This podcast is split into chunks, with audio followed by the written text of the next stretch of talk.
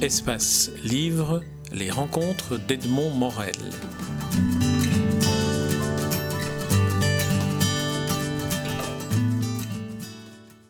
Anne Neuschaffer, je suis très heureux de vous rencontrer dans le cadre du Collège européen de traduction littéraire. Vous êtes la traductrice en langue allemande de différents auteurs belges, dont Henri Beauchot, Jacques de Decker. Alors j'aimerais que vous, nous racontiez un peu ce, qu'est le, travail spécifique de traduction euh, vers l'allemand d'auteurs belges. Euh, merci beaucoup euh, pour cette question. tout a commencé de manière un peu anecdotique. J'ai rencontré à Paris par hasard l'épouse d'Henri Beauchot qui a souhaité que Oedipe sur la route soit traduit en allemand. Au départ, j'ai pensé que c'était beaucoup trop compliqué pour moi, trop long, un roman. Mais finalement, j'ai beaucoup fréquenté durant 20 ans Beauchot.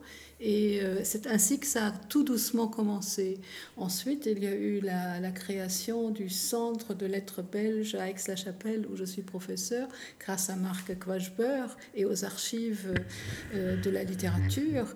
Et euh, j'ai pu rencontrer ainsi beaucoup d'auteurs et nous avons commencé à constituer des équipes de traduction en prose, en poésie. Nous avons traduit ensemble Pierre Mertens, des nouvelles que j'avais d'abord traduites toutes seules, ensuite on les a augmentées, on les a pratiquement retravaillées, et à chaque fois dans cette collection que nous éditons depuis quelques années, euh, ce sont pas seulement des auteurs que nous proposons ou des textes d'auteurs, mais c'est aussi un commentaire, parfois une lecture génétique, parfois euh, des, euh, des, des, placements dans le contexte historique, parfois des datations pour des poèmes. Et donc, euh, c'est ainsi que nous souhaiterions, avec le groupe de recherche qui travaille avec la chapelle introduire davantage des auteurs du pays voisin qui sont beaucoup moins lus que certains auteurs français, parce qu'évidemment, la distribution, la diffusion est différente.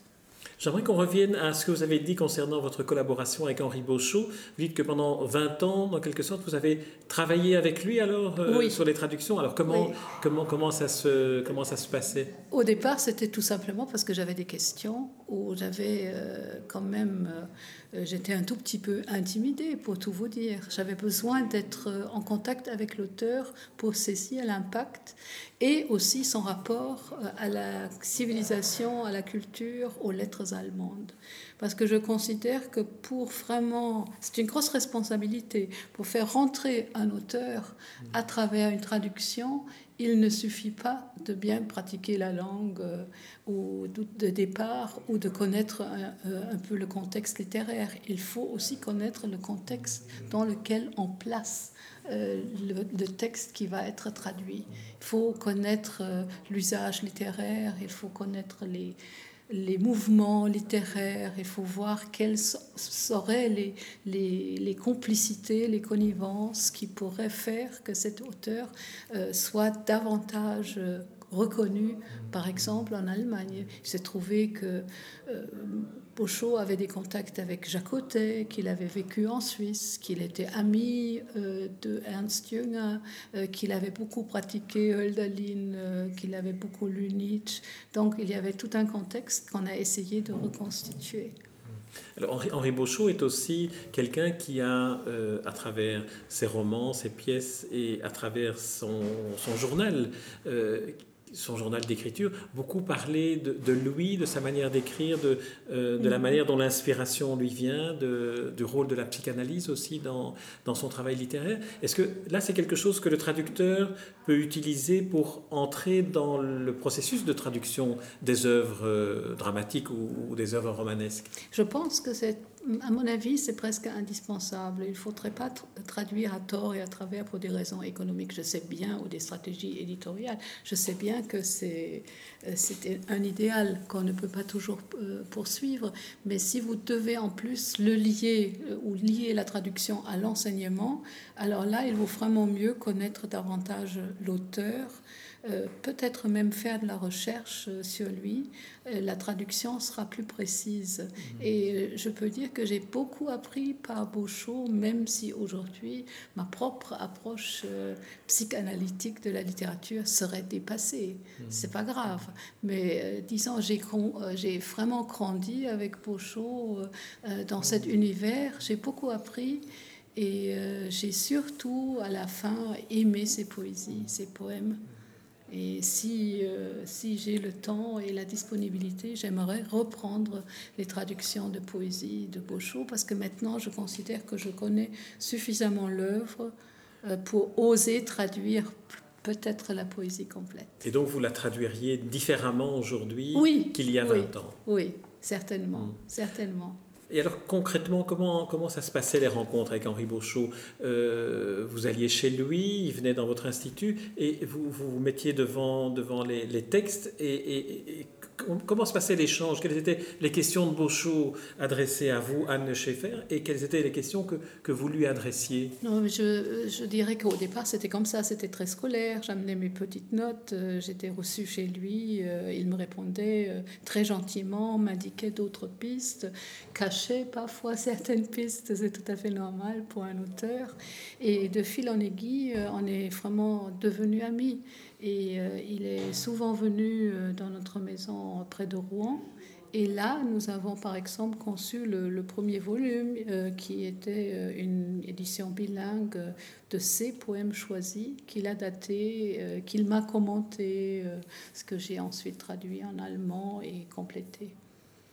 Et vous, qu'est-ce que le, travail sur l'œuvre de, de vous a, vous a appris? Est-ce que, est que le fait de... Je vais formuler ma question autrement. On, sait qu'un traducteur est peut-être celui qui connaît le plus intimement le texte d'un auteur qu'il traduit, euh, le connaît le plus précisément. Est-ce que le, la connaissance que vous avez de l'œuvre de Beauchot euh, vous, vous, a, vous a transformé, vous a, vous a nourri d'une certaine manière dans votre, euh, dans votre travail, dans votre vie dans... Oui, oui certainement. C'est-à-dire, j'ai commencé à comprendre parce que c'était un auteur vivant. Mm. Et euh, moi, j'ai commencé euh, très traditionnellement par étudier des œuvres d'auteurs euh, qui nous ont quittés, évidemment. C'est comme ça qu'on pratique l'explication de texte. Et, et, donc, avec Beauchot, j'ai appris à lier l'œuvre et la personnalité de l'auteur. Pas dans un positivisme biographique, mais voir la personnalité qui s'est développée, qui a affronté des difficultés, qui a surmonté des crises, ça m'a aidé à comprendre davantage l'œuvre d'un auteur qui, a une, qui avait une opinion il y a beaucoup de bruit autour de nous parce que nous sommes au Collège européen de traducteurs de Senef et qu'il y a une grande émulation ici. Euh, oui, non, pardon, pardon. Alors... Euh, parce qu'il euh, m'a, il m'a vraiment appris à, à connaître comment s'articule le vécu transformé en, en, littérature dans, dans, la vie actuelle.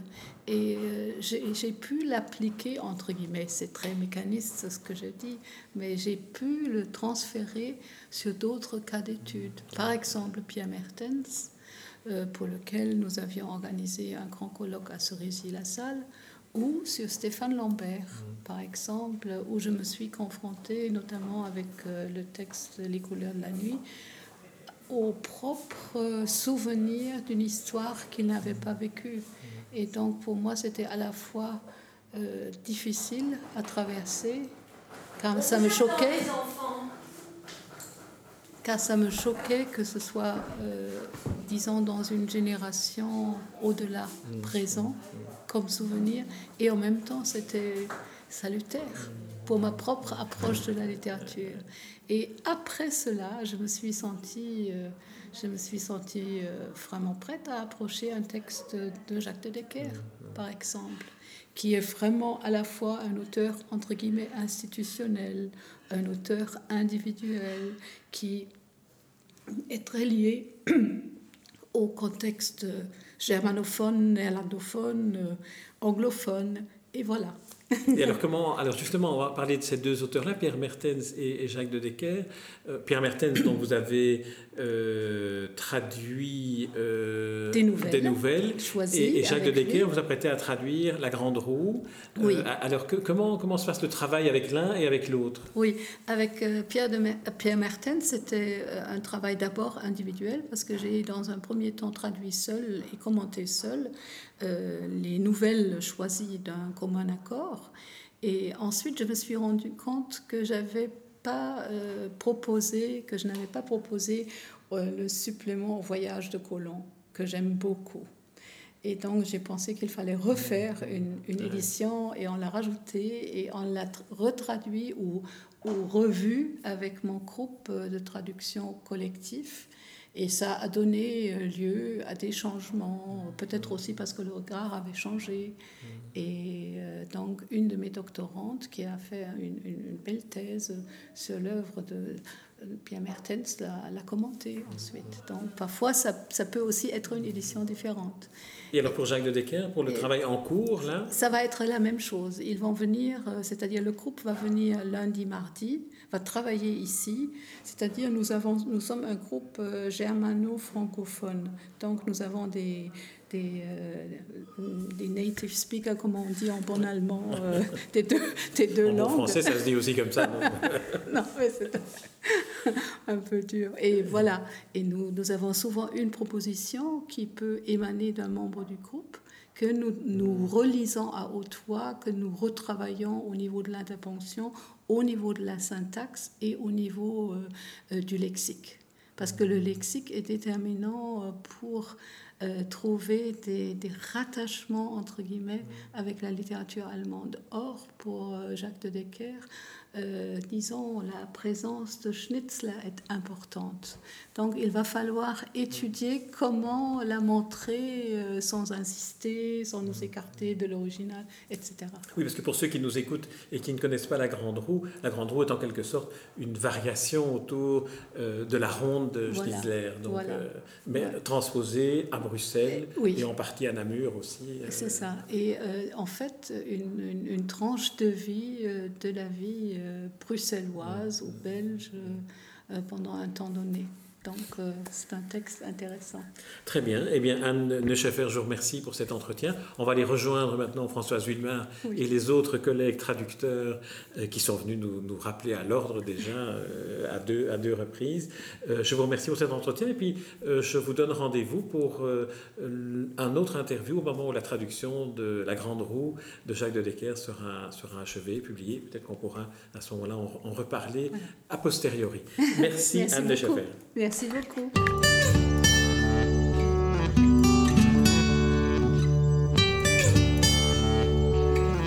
Espace Livre, les rencontres d'Edmond Morel.